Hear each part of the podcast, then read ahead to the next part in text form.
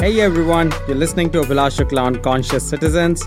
At this podcast, I talk about climate change, its impact on mankind, solutions that will define our fate, and technological innovations that can help. The episode begins.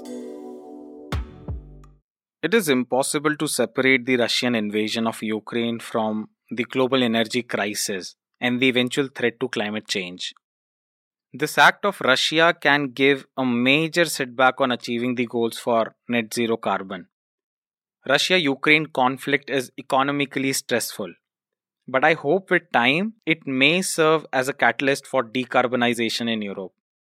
Today, more than a third of Europe's natural gas and 25% of its oil comes from Russia. Already, Europe's reserves have fallen to 31% of its capacity which can cause even more dramatic fall in coming months.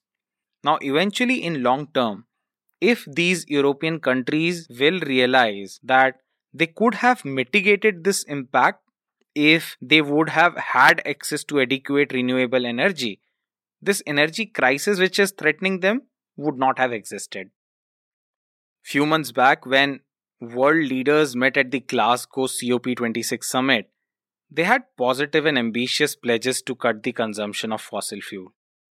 And these pledges were drawn on the basis of multiple factors, which definitely included the Russian energy and oil supply. Now, understand this Russia is the top energy supplier for Europe, and the current needful actions and sanctions that West is imposing on Russia will impact the basis of these pledges. Russia has already started threatening a major confrontation with West over Ukraine.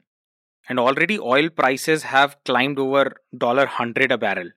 So, all of this will push us to make out two perspectives here.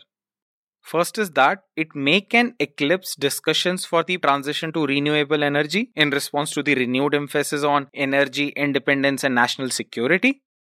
Which brings to another perspective Will this make leaders and policymakers behave in a backward fashion? And will they park the fossil fuel reduction to an afterthought? Because these increasing energy prices could prompt governments to set less emphasis on sustainable energy.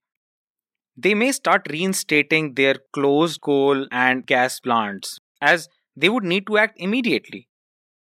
The official statistics from the United States show that Russian energy supplies are especially important in Europe.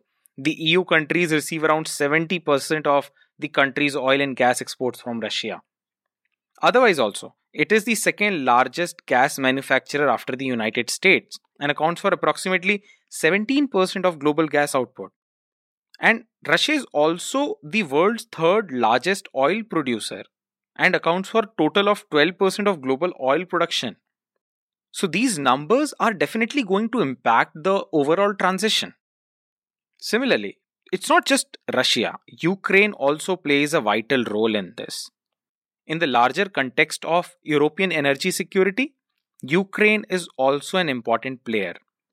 Europe is heavily dependent on Russian gas supplies, but the Ukrainian pipelines are responsible to supply these gas to almost 15 other European countries.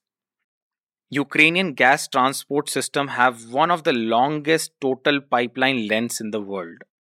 Due to these facts, Ukraine's integration into the EU energy market is crucial for regional energy stability in terms of gas, electricity, energy efficiency, and nuclear energy as well. Now, of course, it is imperative to prepare for the worst case scenario. The European Union should double down on renewable energy to reduce dependency on Russian gas. But there is no substitute for energy security as of now. Considering the current geopolitical situations, you can see that uh, Europe may can replace a portion of its demand with its own natural gas, at least temporarily. As Europe's second largest hope after Russia is Norway, which is already at full capacity so the only short term fix might be to procure LNG from uh, major producers like the US and Qatar. But that is also not a very economical option. They have to think about making the renewables energy as mainstream in coming future and that is as soon as possible. If you're unaware about uh, what LNG is, then LNG is a natural gas which is kept and transported in the form of liquid and it is predominantly a methane. That means that it emits greenhouse gas.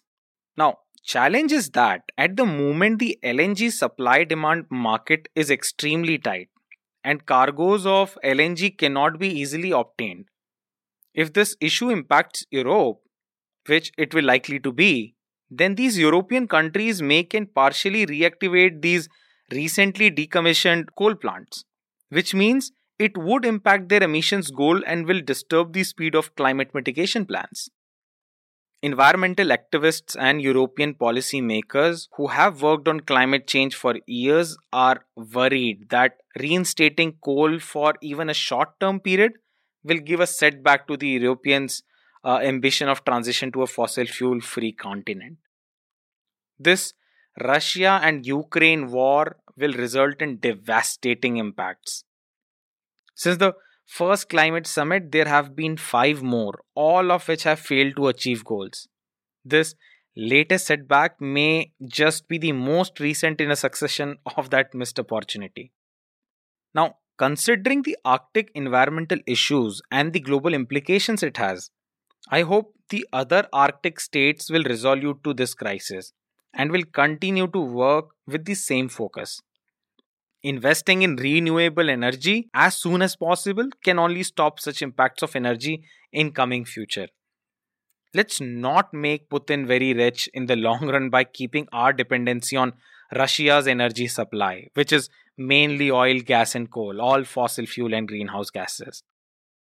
The only way to guarantee stable and affordable energy for our citizens is to invest in renewable energy.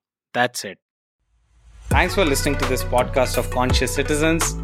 Be sure to subscribe and follow the show on this app right now to be notified on upcoming episodes. Also, don't forget to rate and review the show because that motivates and brings a smile. Thank you.